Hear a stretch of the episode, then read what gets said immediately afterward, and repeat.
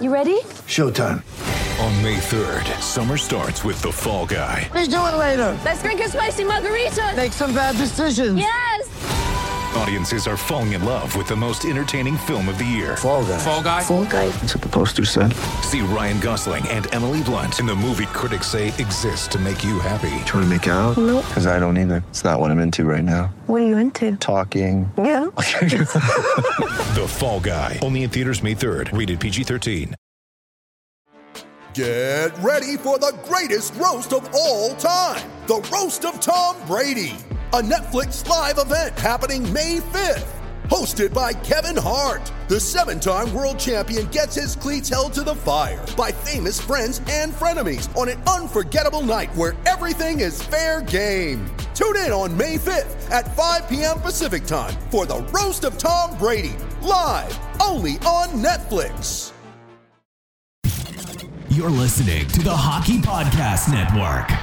New shows every day. Find us at thehockeypodcastnetwork.com or wherever you get your podcasts from.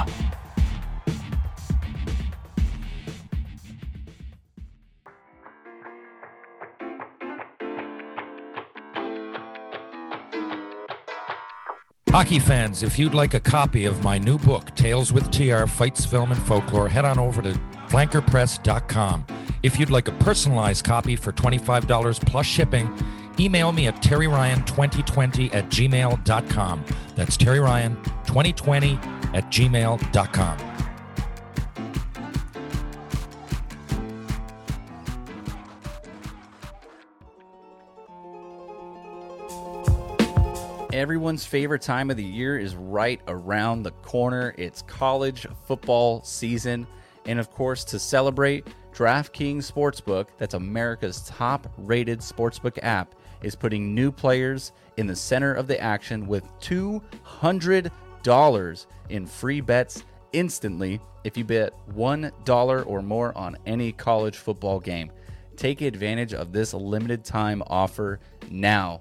You heard it right, ladies and gentlemen. DraftKings is giving all new players $200 in free bets instantly when you place a bet of $1 or more on any college football game, no matter what. DraftKings Sportsbook is safe, secure, and reliable, and coming from a dad, that's what matters to me the most. It's located here in the United States, so you know it's homegrown, it's easy to deposit and withdraw your money at your convenience. Download the DraftKings Sportsbook app now and use promo code THPN to receive $200 in free bets when you place a $1 bet on any college football game. That's promo code THPN to get your free $200 in free bets instantly for a limited time only at DraftKings Sportsbook. Must be 21 or older, New Jersey, Indiana, or Pennsylvania only. New customers only. Restrictions apply. See DraftKings.com/sportsbook for details. Gambling problem? Call 1-800-GAMBLER or in Indiana, 1-800-9-WITH-IT.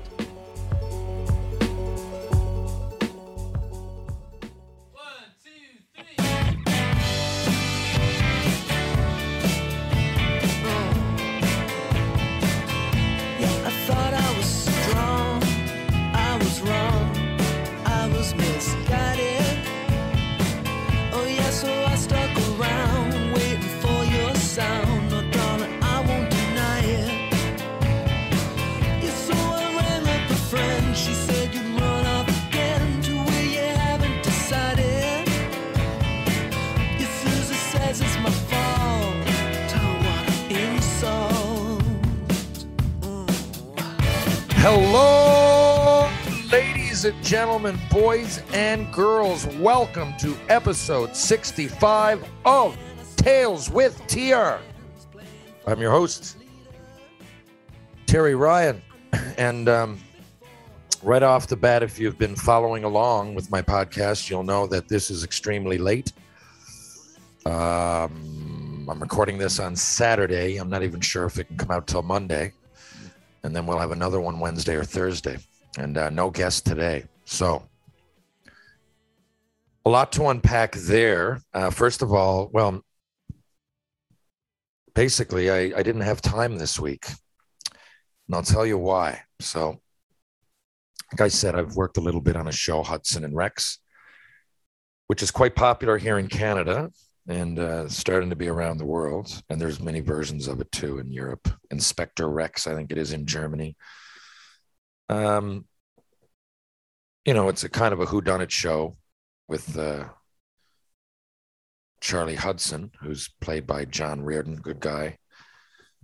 A buddy, I guess I could say a buddy. I didn't know him before this, but Johnny grew up in Halifax. Hockey fans, he went to school with Tara Sloan of Kraft Hockeyville fame. And, I mean, she's a great musician, too. I just mean, if you're in the hockey world, you probably know Tara through that. She was in a band called Joy Drop. Had some deadly tunes in the late 90s. But anyway, so I've been working on that show. I did a few stunts over the years, and I was a character. I think it was either episode 9 or episode 11. I'm the gunman, I think I'm called. Basically, you know, I'm exactly that. If you haven't seen it, it's in season 1. Yeah. Did I mention that? Episode 9 or 11, whatever. And it is a pretty good show though. When I heard that we were doing a show with the dog, I honestly was like, oh my God, I cringed. I'll work on it, you know, and I'm on crew most of the time. I just got lucky with the roles and the stunts. So anyway, but it really is a decent show, and it you know, it's filmed all over St. John's. So those who are from Newfoundland and live away and want to be reminded of home, which is a lot of us, Newfoundlanders have great pride in their province, and it's nice. They go out of their way to try to get the most, you know, ideal places to shoot around town while showing, you know, the best parts of Newfoundland and the most familiar parts to people that might live away. And they tie some storyline stuff in too. So anyway, this particular week, we did a hockey episode. So basically, again, I can't talk about it much because you're not supposed to give away the plot. So I'll just say that we it was a bunch of my buddies here. We had about, 12 of us, maybe more, counting some background that we used that were hockey players. And it was great. You know, there was, you know, basically this episode revolves around a couple of hockey teams that are practicing and play games that night in this world. It's the Halifax Hurricanes, I believe, versus the St. John's Ice Pirates, right? And it's pro hockey. It's meant to be East Coast League level kind of thing. But anyway, it was awesome because I got all my buddies in, and it was the first time that those two worlds met. I did do Letterkenny, you know, 2 years ago. So hockey met film for the first time for me, but it wasn't my buddies that, you know, here, the whole, like most of the crew, 75% of the crew down there are people that I've been working with. And I've put far more time in on the crew, right? People might see like IMDb and see me post some stuff when I do a stunt or when I have a role, but you know, that's few and far between in this world. I you know, I normally do, for those that know the film world, I do locations, I do set dressing, the odd day on grips, and I do a lot of background acting, which is a lot of hurry up and wait type situations, and stunts. It maybe I'm getting, you know, one every month or two, right? So, and I love that those are my favorite. Really gets the adrenaline going, you know, like you got to do it. Here's everybody's. I don't know. I compare it to the rush of maybe going out and playing your first, or not your first, you know, game in the NHL is hard for people to relate to, I guess, but even like junior or any level you are. For me, like the first game in the NHL was mesmerizing, but it wasn't really much unlike my first game in the WHL or junior A. You know, it's dreamlike. You're out there, you're overwhelmed, but you know, you just kind of ride the adrenaline. It's almost like you're in a dreamlike state. You got to do it. Here we go.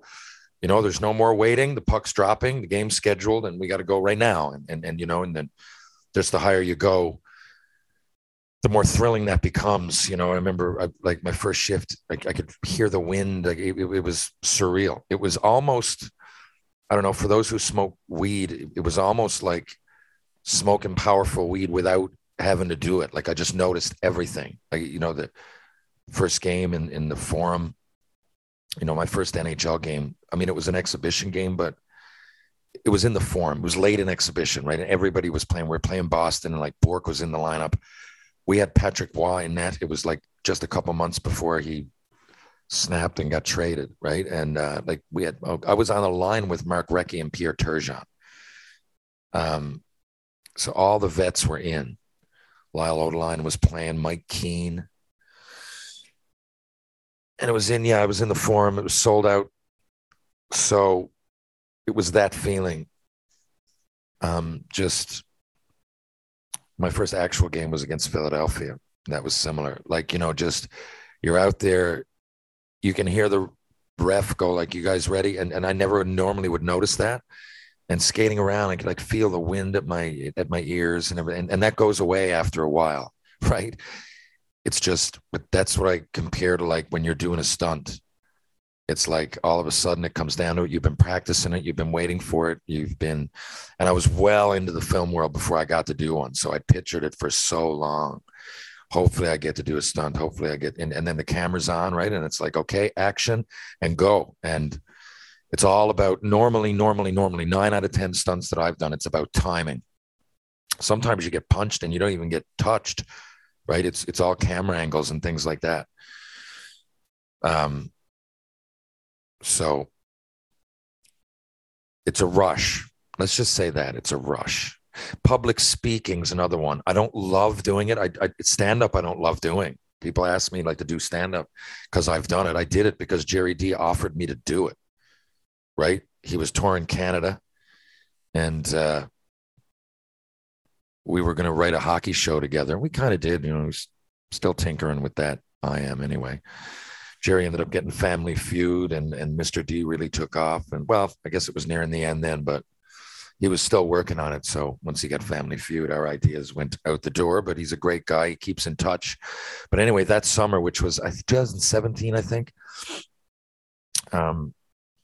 that's it. He took me up to Toronto, and I opened for him in multiples. I'm trying to think. It was London, definitely, Halifax, St. John's.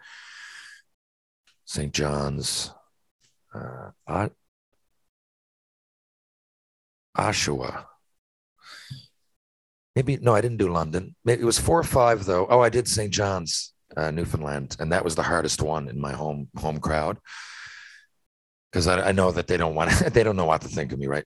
So, but anyway, and I felt pressure, but anyway, yeah, I mean, he offered me to do that. And I was terrified, man. I was terrified. I was like, this is something I can't do, but I can't turn it down. Jerry D's asking me, I would have regretted it forever.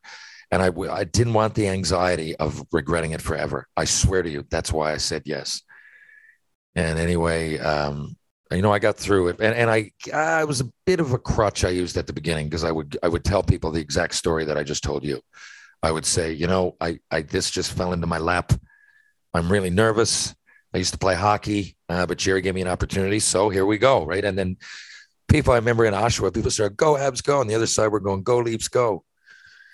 And I think I told the Ty Domi story when I fought him for the first time when I was 18. And my buddies just graduated high school. It was just nuts, but I'm sure I've told that on here. But anyway, you know what I mean? So I'm more telling stories that, on the way, you know, you've maybe heard me on Spit and Chicklets or whatever, right? I mean, I can spice up a story, and that basically is what I'm doing. You know, I'm telling the stories with a lot of imagery because people can relate that are hockey fans, because really I'm a hockey fan, and all those, I never really lost the fandom. It never got normal to me that I'm skating around, even practicing. I was like, I'm practicing in the NHL. I said that to myself. Every day, I mean, like I said, 96, 97, the whole year, that's all I did. And then over the times I was Black Aces and we were up there for the playoffs. And it never, just walking into the room, never got normal. It was like, holy shit, like this is the Montreal Canadiens. Like what? Pinch yourself kind of thing.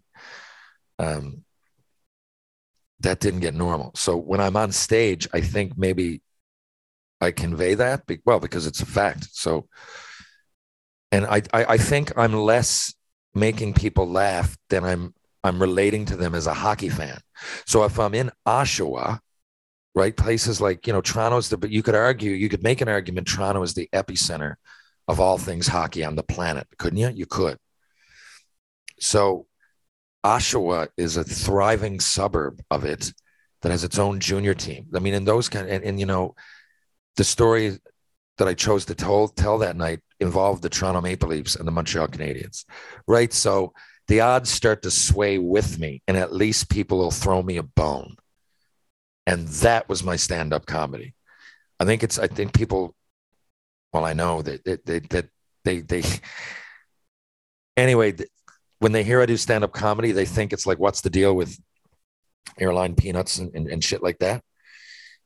And so, like, when I was in downtown Toronto, Jerry would have me practice. He's like, otherwise you can't get up and do it for me.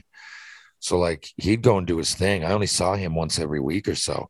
I'd go and, like, I had this place in Parkdale, of all places, up there. I mean, I don't know where I was going. And, I had friends, but I didn't want to bombard them. So I just would go down and, like, walk up on stage on random nights at, like, the comedy bar and Yucks. And sometimes I bombed. I remember once at Yucks, it was the worst experience of my life that I can think of, other than 2 times I put my foot in my mouth. I congratulated a girl on being pregnant, and she wasn't. And I'll never forget that. Just a terrible moment in time. And I'd heard that she was anyway, and she kind of looked like it. Horrible. But this was awful. It was in Yucks on Richmond in Toronto, Richmond Street. And next door, there was like a Snoop Dogg concert happening. Snoop Dogg was there, and it was a rap off or whatever. I'm not sure. It was some sort of freestyle, competition, and Snoop was there doing a few songs, the way I remember it. And there was only like 11, I think 11 people there. And they were there to see one of the guys that was on after me. Cause you can go and, like, it's the type of thing. It's like open mic, but it's like local people that are associated with Yucks. So I just kind of registered with them, I guess. Like, once you're at Yucks, they assume that you work for them, because I got a few calls then to do some gigs. And anyway, so this was tough, because I got up and I'm like, is anybody a hockey fan? You would think that people that don't like playing crowds, you would think that a smaller crowd you would prefer, but that's not the case. Like, when I did Oshawa, I did the first thing, Jerry had me do, and I did the Civic Center, I think it's called, the GM Center must be, where the Oshawa Generals play. Like, it was, for those here in St. John's, it was as big as Mile One, probably a little bit bigger, right? And I came out, and there was 4 or 5 there. I mean, the back part was sectioned off, but it was more than half. And then there's seats on the floor as well, right? So that goes all the way up. There was 4,000 or 5,000 people there. And it was, because if 3,000 aren't laughing, but 1,000 are, it still feels good. And some things are, like, contagious.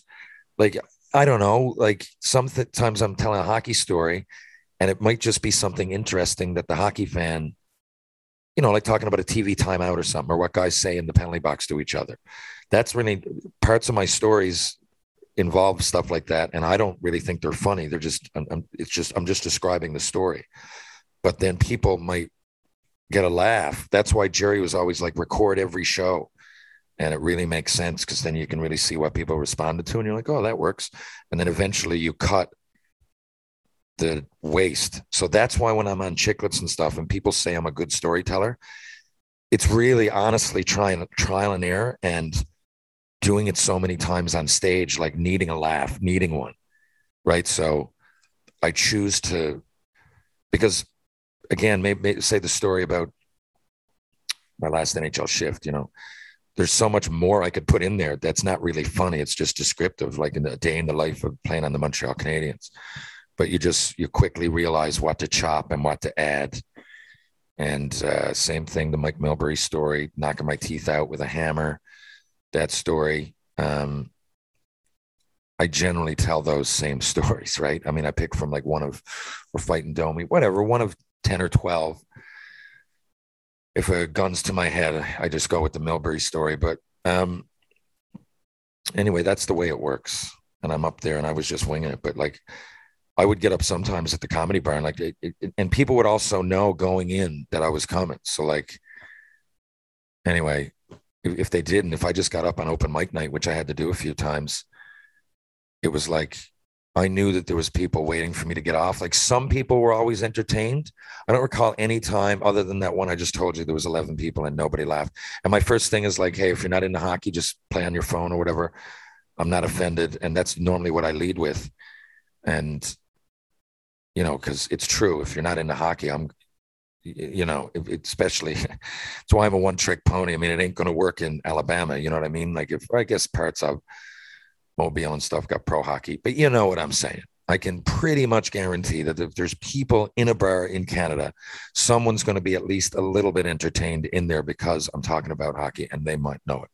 The more people that are into hockey, the better my show goes. And anyway, so what ended up happening, what I did more often than not, God rest his soul, Dale Hawerchuk, who passed away a year ago in August, just a couple weeks ago, he called me and he had this golf tournament up in Mississauga. That's where me and PJ Stock, my guest last week, we stayed together. So we would golf with all these legends. I mean, like Peter Mahovlich and Grant Fuhr, Ally Afraidy. Oh God, Mike Palmetier was there. All kinds of legends. And I'm drawing a blank because I'm on the spot. Oh, Wendell Clark, Gary Lehman. So he called me and he said, and you know, when I'm doing the comedy bar and like Yuck Yucks, I was only getting like $50 a time. Like I'm not getting much money, right? On those nights. Opening for Jerry a little different. That's between him and me, but you know, he allowed me to sell some books at the events and I would really make money doing that. And, so I was doing all right, but I was only opening for Jerry like 4 or 5 times that whole summer. I was up there all summer. Like I had to find something to do. So I was like hustling, man. I was out there. I swear to you, for the first 2 weeks, and I don't talk about this much, but I was up there because I wanted to make money to send home as well. Danielle and I were going through a divorce. Tyson was graduating high school. Long story, but we did poorly on an investment. It was all my fault. Faces magazine. And we were in debt. And so I had to get money back. I was at Union Station. I don't want to say I was homeless because I guess I had an option, but I didn't know where my next day of work was coming from. So I just chose to wait. And then when I'd get a gig, I'd send money home to them. Right. So I just didn't want to waste money on a hotel or an apartment. So for the first 2 weeks, I was just walking around with an iPod on, or I guess my phone, it's only a few years ago, but you know, listening to Spotify or whatever. I was just, podcasts, whatever. And I just walk around Toronto until the next day and sneak sleep here or there, fucking park bench. Swear to you. I know it sounds insane. This was just a few years ago, but you know, that's why I talk anxiety. And then I had to go out and do fucking comedy. I had to do that. Again, lost a bunch of money because of a bad investment. So I went up there when Jerry said, let's write a show and you can work for me. I jumped at moving to Ontario, but I didn't want to stay there. Penny Lane's back here. Killed me watching their recitals and everything. I was in a apartment with no furniture in it. When I finally did get an apartment, I had no furniture other than going out and getting shit at like, I ended up going to like a yard sale and getting like a lawn chair. It was embarrassing. Anyway, I was there for a few months and it was hell. And I had to, people think, I mean, obviously it was fun hanging out with Jerry D, but you know, I was trying to make money to send home for 3 people that were depending on me and didn't know where my next fucking meal was coming from. I used to go down at Parkdale. Anybody who knows it, it was down by a place. Oh man, fuck. It's a really cool old school bar. Oh man.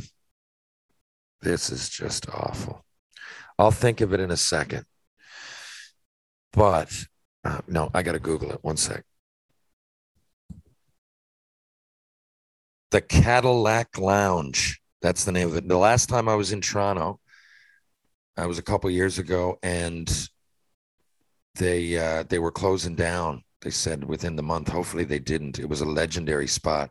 I saw some great rock and roll bands in there. Nice patio out back. Loved the patio.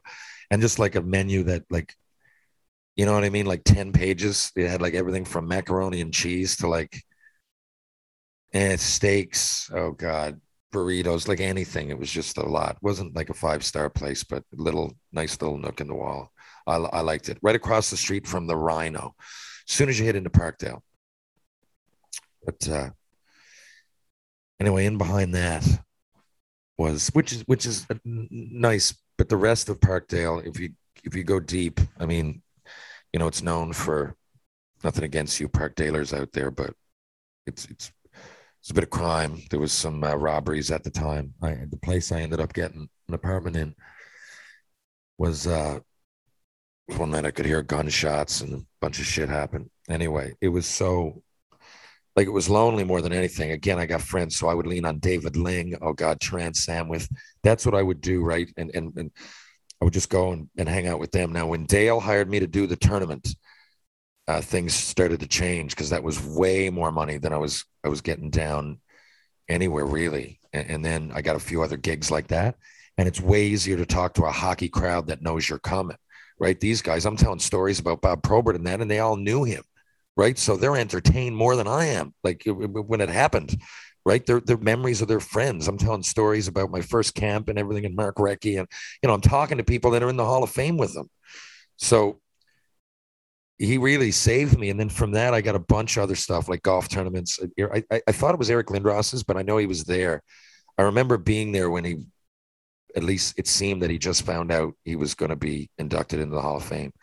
Ron McLean was there. It was stuff like that. I started to do these events, and Dale saved me for that, man. And then, to be honest, I don't know what the goal was. I was up there and I was sending money back, and Frontier was starting up again, I think, for season 2 or 3. That's what happened. And I got a job. I won't tell you. I got a job at one of the sports major stations. I was going to be one of the Leafs home analysts, amongst other things. And I missed Penny Lane too much. And I said, Frontier's starting. And I called ahead of time and got a job on locations. But then as soon as I got back, that's when Momoa did me a favor, right? He made me his personal assistant for 5 months. And then he gave me a stunts. Like it took me around with people that did like Lord of the Rings, Kim Farty, Todd Scott, Tommy Clark, a bunch of us and a bunch more. And we were, so if you see anything at all in Frontier season 3, I'm in almost every day doing stunts. I was his personal assistant. I was just going around in a red coat. Okay. And again, he had a personal assistant, but she stayed in California for some reason. I can't remember. She needed a few months off. And so that was it. So Momoa took me over to Europe then, and we did season 3. 3 months in the UK, and he paid me as his personal assistant, and he paid me well. Got me out of a real hole, man. So that's why I love Jason Momoa. And that was it. I just told him this story, and he said, what? He goes, okay, so we'll just get you in as much as we can. And I mean, he like really did me a favor. So it worked out. Anyway, see how I ramble? But I think that was a story worth knowing. So didn't have much to do with hockey, did it? A little bit, I guess. But anyway, so long, I just made that story as long as I possibly could, because what I'm actually talking about is what I was doing this week. Yeah. So it's, that's why I like working in film and doing stunts. It's a rush, right? And much like I said my first NHL shift or something, but also like every time I get up to do stand up. So I don't love it. I don't even love public speaking. Like I get really nervous, but when it's over, it's like the feeling of being after a game before, you know, there's a lot of anxiety that goes with hockey. Another part, you know, you don't always want to play. People go, you get to do what you love. It's true. But once it becomes a business, it's not always, you know, there are parts that you still love, but, you know, it's hard work and you don't want to play every night. Like sometimes, you know, it's 82 games, a lot of goddamn games. And even in junior, you go away, it's 72 game schedule. At least it was for us. Like, fuck, man. Like some games you pull into like swift current. You're just like, you just fell asleep or you I don't know, you talk to your girlfriend or your buddies that are at home going through a hard time or whatever. And the last thing you fucking want to do, man, is go and skate around. Like it really takes a mindset. That's why good leaders are huge in the room. And people say, oh, there's, you know, Bissonnette's an idiot. All he did was play the stereo. And, you know, and a lot of guys who did that and were tough guys and everything, they're humble, but no, there's something huge to that. And that's the way I would lead anyway. I wasn't a guy to go do this, do that. Fuck you. Some people need to be told that, but there are leaders that are great and, you know, are very militant almost and, you know, just in their approach. And you need that kind of thing, right? To be together, to be a team, to be soldiers going together.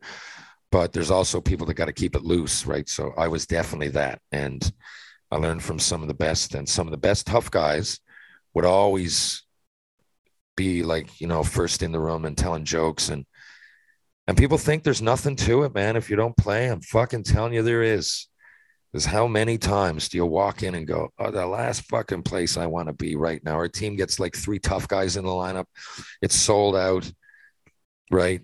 You're in like Wheeling, West Virginia, going, oh, God. They got Gillies in the lineup tonight and Jablonski. Fuck's sakes. And we got two guys out that had 200 penalty minutes. Oh, what are you talking about? It's only me and Graffer. Oh, Jesus. Okay, well, I'm on the menu. You know, and maybe you just wanted to play Nintendo or some shit that night. You know, like I'm not complaining because, you know, that goes with the job. And to be professional, you got to do that shit. Not everybody wants to go to any job. I'm just telling you, as fans, what you don't often think about. And Jesus, did I ever love guys that would go to war with me that had a sense of humor. It felt like I could relate to them, you know? Best teams I ever played on, guys were fucking around all the time, including national teams, right? Come time to play, though, fucking soldier up, right?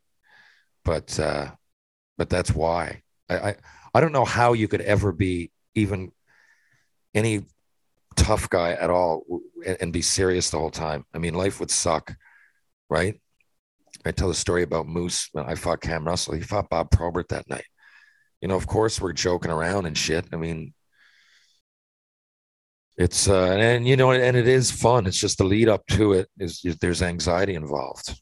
But anyway, it's an adrenaline rush, right? And you go over to the penalty box afterwards. You feel some good, man, when the fight's over and you've had a good one.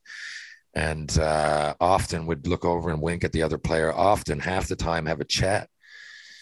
But it's just, and that feeling is like, you know, is there in the film world. When they say action, it's like that dreamlike state that you're in that. And there's something to it. When I said, like, it feels like, it doesn't quite feel like you're stoned like weed, but it's time slows down a little bit and your senses are triggered.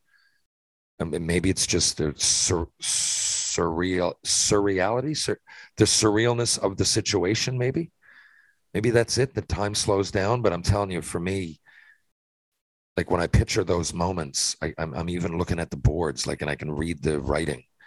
I can read the ads. So the moments obviously stood out, right? I can remember the exact angle in Montreal from the penalty box looking over. I know everything that I saw. I can just picture it in my and picture Eric Lindros skating by me going like, what the fuck? Like, I'm out here with Eric Lindros. Like, this is real. Like, he had the puck and he's skating with it. I'm like, it was just looking down and like a couple times, you know, he hit me in the corner and it was all surreal. But a huge adrenaline rush. And I get that while being on set. But I had all the boys in, and Marcus Power had to hit me real hard, too. We did a stunt. And it's the best stunt I've ever done, though, because we already got our gear. Anyway, I don't want to give too much away, but what we did, you know, I teach kids how to take a hit often in hockey school, but it's not even quite that. It's the embellishing. For me, I was just like selling a hit to the referee, right? And it did look fucking crazy. It looked like he lost, but we didn't go. I'm still giving stuff away, but it wasn't head on head. It wasn't like a Scott Stevens. I don't think there's any way to do that in real time and not hurt yourself. And I had concussions. Like I still get, like those who had concussions in hockey, like I missed a lot of time. That's the, you know, a lot of time with post-concussion syndrome. And it was like right after I got drafted, it sucked. But, and weird that it never came back through a punch with all those fights, but a few times it's come back and I'm like, oh God. And I'm right there. Like 2 years ago playing senior hockey, I was breaking out with Colin Escott. He was going one way, I was going the other. He's a big dude. And it was the power play. And I just, you know, looked around and I thought I was wheeling as if nothing was coming, and we hit each other. And sure enough, man, I came home, I got up in the morning. I'm like, motherfucker, it's back. Jesus. Now this time it lasted like 3 days and it was gone. But at the peak of it, it lasted 8 or 9 months for me, man. It was horrible. Almost a calendar year, really. You can see that on the net.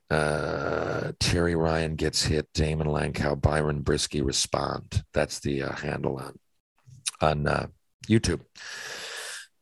But anyway, we had a great week. We had the boys had a fucking blast, and so did I. So thanks to everybody at Hudson and Rex, and I mean everybody because it's a large team. But it had to go through the producers and the directors. And, you know, the background and wardrobe, we all had to make sure that we could figure it out, right? I mean, it's easier said than done because think of the little things, right? All the helmets got to match and the gloves and the, you know, the particular gear. You can't show the logos. Then where are we going to do it? And, you know, getting the fans and how are we going to recreate this? It's not exactly easy to recreate hockey. That's why I got a bunch of guys that can play, either pros or major juniors, because I think that's one of the biggest mistake that hockey movies make or TV shows. There's often a tell. They might have one or two players, but there's often a tell. You look and like the guys on the bench have like earpieces on and shit. And you're like, no one wears fucking earpieces, man, unless you're in beer league or something, right? Or the letters will be on the wrong side, which was reserved only for the Detroit Red Wings in my mind. Or like the sticks won't be taped, right? You know, there's often shit like that. So to avoid it, we just got a bunch of guys that know what the fuck they're doing, basically. But it certainly was fun, and everybody had a blast. So if you're from the Hudson and Rex world and you're listening to this, thank you once again. A couple things. Okay, so first, I'm running for council. People are asking me, I touched on it last week. Look, listen, there are a few things that I want to do. I don't want to give them all away, but I know I can help, definitely in the entertainment and the athletic community, entertainment industry and the athletic community. I think those are obvious, but people, I don't mean just from like being around the fields and the rinks and stuff. I mean, helping to get national tournaments here, right? Which brings revenue to the city, which we can use in other areas. Like I said, there's Hudson and Rex is here, and we got another few shows being filmed here. This Surrealtor was, what's it called? There's Surreal something. It's a real estate, Surreal Estate it's called. That's here.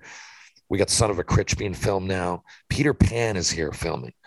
So there's all kinds of things going on, and we have a studio in Mount Pearl.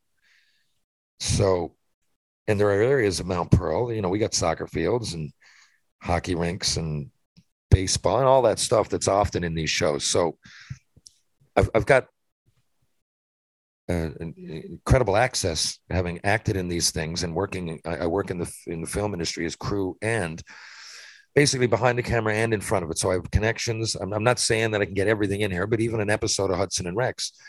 And we work out of Mount Pearl now. A lot of people don't know that. You know, maybe soften that relationship. And I'm not sure there's any conflict to it. I'm just saying, you know, I definitely can boost that industry being heavily involved, all of which brings revenue into Mount Pearl that we can use in other ways. Okay. You talk about ideas. How would I use it? I don't want to give them all away. One idea though, you know, St. David's Park there, that used to be baseball field, soccer field, tennis. It was with the hub of where we used to go. And then the softball came in, the men's like over 60 softball, and put their clubhouse there. And anyway, we were all pissed off growing up because we loved it. It was where we go down and play under the lights and everybody met. And a lot of people, their first kiss, shit like that, right? Kind of like an Alan Jackson summer song. Like it was that kind of, or John Mellencamp maybe. I felt like one of those, like you were in a video for a John Mellencamp song. It's a lot of fun growing up. But anyway, but that area now, right, is a, I don't know what you want to call it. It's a walking area. I mean, it's nice. It's all right to look at. But I was thinking about making in the winter, like Bannerman Park, like putting the ice in, right? Because those who are from Mount Pearl, I know I'm talking to a real select few here of the people that listen to this, but you know what I mean? Even though it's from Newfoundland, you know that it's got a little paved walk going around, just like Bannerman Park does. But Bannerman makes it an ice rink, or not rink, but ice path, I guess. They make it ice, a nice little skating area in the winter. We've all been there. Well, I'd love to do that there, right? I know. So that's one thing that I think is easily doable, would give everybody enjoyment, and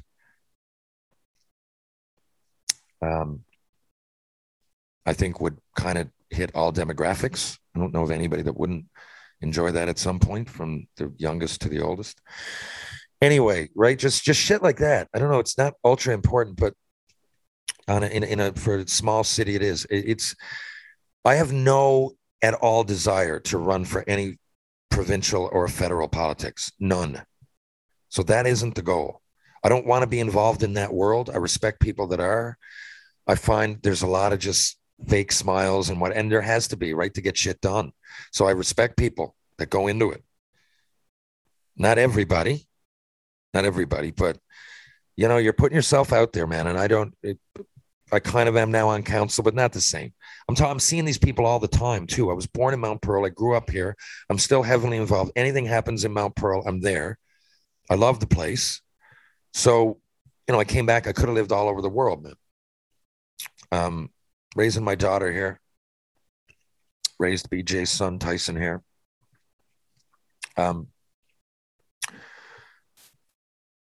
So I find it, I'm not underestimating it. I'm just saying, from my point of view, these are all people, like I like to be hands-on, right? I'm going to see these people. I see them all the time. And that to me, like there can be an actual relationship, you know, like just from being around, like, I don't know, going to bingo or a Blades game or whatever it is, or watching Penny Lane soccer, right? Like whatever it might be, we're around, we're faces that you see. I find the further you go up, the more you're dealing with other politicians and less with the public. Even though you're representing more people, you're not necessarily having these relationships with them. So that's why I want to run for local, municipal politics. As far as anything else, you know, I don't know. I've worked in teams my whole life. So I know I have no experience with the finance, say, or I don't know, infrastructure, you know, but I just listen and I'd have people help me. Isn't that what it's for? So just because I'm getting the question, like, you know, do you realize what a commitment it is? Of course I do. But I mean, I'm telling you, all day long, I'm answering stuff on my phone. Like I couldn't be busier. So I'd rather, at least, like, you know what I mean? Like it's all like today. It's like, hey, Terry, my so-and-so is going through hard time for whatever reason. We need to go to Montreal. We're going to go to Montreal. I'm going to give my dad his wish, whatever. Can you get us tickets? You know, in November, whatever it is, right? So I get at least 10 of those a day. And then the, you know, people like to buy my book. They're great. They're customers. They're fans. But they'll come to the door or I'll drop it off to them. You think I'm lying? I'm not. I drive it all over town. I just charge $25 and I'll sign it. And, you know, when I get four or five that want one, I'll put on a podcast, man, and listen, I love it. Drive all over town, drop them off. Right. So I'm doing shit like that anyway. If a Mount Pearl constituent had a issue, it really would only be something that indirectly, like, or not indirectly, but the kind of thing that is usually part of my week anyway, at some point. Right. And it would be a priority. It is a paid gig. So, no one's going to get rich from it. Money isn't the motivator, but it helps. And it would be a priority that I could easily do the other things. Like when I work on the film set, I'm a daily. So if I have 4 or 5 days off, I just phone in and say, okay, like I'm available this week, Monday to Friday, or I actually give an email. Right. And then whatever department will get to me. And if I'll go, I can't work Tuesday, but I'll be in Wednesday, Thursday, rather than take the 5 days permanent spot on set, right. For their run or whatever it is. So, and my podcast, as you see, I can do it whenever I want to do it. So the other things that keep me busy, I can just do them on my own. Yes, I'm busy, but I can do them on my own time. When I'm running TJ's Pub, I just go down there in the morning, usually 6 or 7 in the morning. I do those ads. I'm not drinking every night. Right.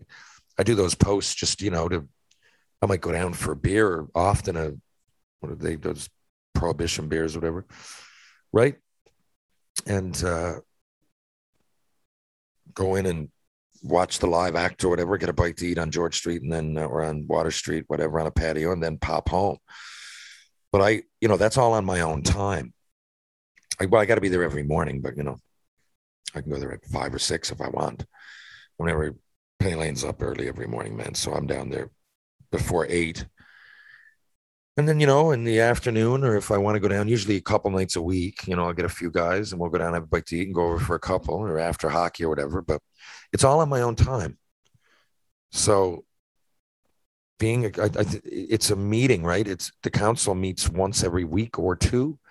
Maybe it's a Zoom once a week and every 2 in. I forget, but it's like that. I mean, you're always working because your email is open and you're, I suppose, like any other job, but it doesn't require you to be as a counselor, at least in Mount Pearl, there 9 to 5 every day. Right. So I don't mind taking on multiple things as long as I can pick and choose when I do them. Right. I mean, I do my podcast any day from Monday, basically. I haven't done Monday in a while, but Tuesday, say, basically, yeah, to Saturday. I'm doing it today. This is the latest in a while. Usually it's Tuesday to Thursday. I've done Monday to Saturday. So I can do any goddamn day of the week. Right. And all I really need is an idea. Right here, I just opened the computer. I don't have anything. Now I talk too much. I don't know if you're entertained. Whoever's there, I guarantee you there's less people still tuning in than there was at the beginning of this podcast. How long have I been going? For 45 minutes, I think, about nothing. But anyway, I know some people like that and, it might get you through your day and whatever. If there's a few people that I'm still talking to, then, yeah. Like I said, I can do it whenever I want. So if there's any people out there that think that it would be too much, no, it wouldn't. It would actually be. I mean, people also send me messages about. I mean, there's some pretty crazy stuff. Right? It's all hockey fans, but people go like, "What do you think of the Leafs power play?" And I'm like, "Fuck, that's hard to type."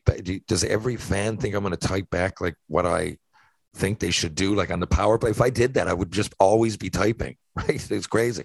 But I get back to whoever, the people that I can, like I try to get back to people. So like not half my day, but 3 hours a day, 3 hours a day. I don't like to leave people hanging. I hate looking down and seeing that some fan bought my book and is telling me thank you and not getting back to them. So I try to get back to everybody. But now if I got on council, I wouldn't, right? I'm saying it's 3 hours that I'm doing that I could easily be doing something else that would be kind of the same thing, looking down, typing, putting my mind at work one way or another. And that's not to say I don't appreciate the messages and stuff. Just as time goes, guys, I can't get back to everybody. That's just the way it is. What in God's name am I going to talk about now? I think we've been going. Should I talk about anything when it comes to hockey? One thing. I'm throwing this out there. Oh, and by the way, when it comes to that, if anybody wants to donate, I hate doing this. I was going to do a GoFundMe, but I can't bring myself to do it. But I do need money for signs and stuff. I mean, it's like anything. Like when I say I'm check to check, I think most of us are, aren't we? Am I like, you know, right now I'm doing pretty good, but like, you know, the next step is I'll put money down on a house. But then, you know, the payments get bigger. I'm not renting. I'm got a mortgage. That's probably going to be a little bit more, right? I like my car, but just naturally, you know, it's a Dodge Charger. It's 2010. It's had a lot of problems. I've put a lot of money into it this year. So I probably want to, you know, there's a few things coming in the fall. So I think I can afford to move up a little bit, you know, and get a new vehicle. Well, a new used vehicle, but in any case, right? Like it's like anybody, right? And then, you know, you might get a family and, you know, you might like skidooing and you get a skid. So I think a lot of people are check to check. It doesn't mean you're necessarily, I think that takes care of like a big, large area of money. So I don't want to seem like I'm begging because it's the same story as Toronto I just told, because it's not. I'm doing much better, but it's basically, yeah, you know, it's get paid, pay the bills. Hopefully there's a little bit left over for something. Usually that's in the realm of penny lane. And, you know, so I don't have 5 or 10 grand sitting around to put down on signs and advertising. And that's what I need. Now I've had a few people donate so far and really thank you. And a couple have really gone above and beyond what they should have done. So I've got a sensible fraction of that number raised already. I don't want to mention their names. I don't know. I probably will at some point, but I don't know if they want their names mentioned. But thank you. You know who you are. Yeah. So, outside of that, when it comes to hockey, the last thing I'll say. So my dad played for a team called the Lansing Lancers. Okay. Now I went on this vintage hockey site, and he also played for the Minnesota Fighting Saints, and I love the logo. And they're starting. So I bought a hoodie and a T-shirt. And yeah, Minnesota Fighting Saints hoodie and T-shirt. Okay. So I went and he also played for the Suncoast Suns. So I'm going to get some of that stuff. I want to get like some memorabilia he played for the Hamilton Red Wings, right? So it's all online except this team, the Lansing Lancers. And when I looked at it, I said, so Lansing, I believe is in Michigan, but this team was only around for 41 games. I didn't realize that. So Dad happened to get sent there just for 41 games. So, okay, I'm going to go to Wikipedia. So it was the 74-75 season. After moving from Toledo, Ohio, where it played as the Toledo Blades from 63 to 70 and the Hornets from 70 to 74. The team then moved to Lansing, Michigan, and suspended operations on January 16th, 1975, they had played only 41 of 75 games. And my dad was there for that. I don't think he realized that they only played 41 games ever either. So I'm trying to find Lansing Lancer stuff. And usually that's just a quick Google search. I'm telling you, there's not that much. There's like some stuff. It looks to me like, yeah, it doesn't look legit. And those sites like Vintage Hockey, no, they don't have them. You'd figure they would have them. And it's a wicket. It's purple. They were purple with like a horse and a knight. You know what I mean? With that jouster thing.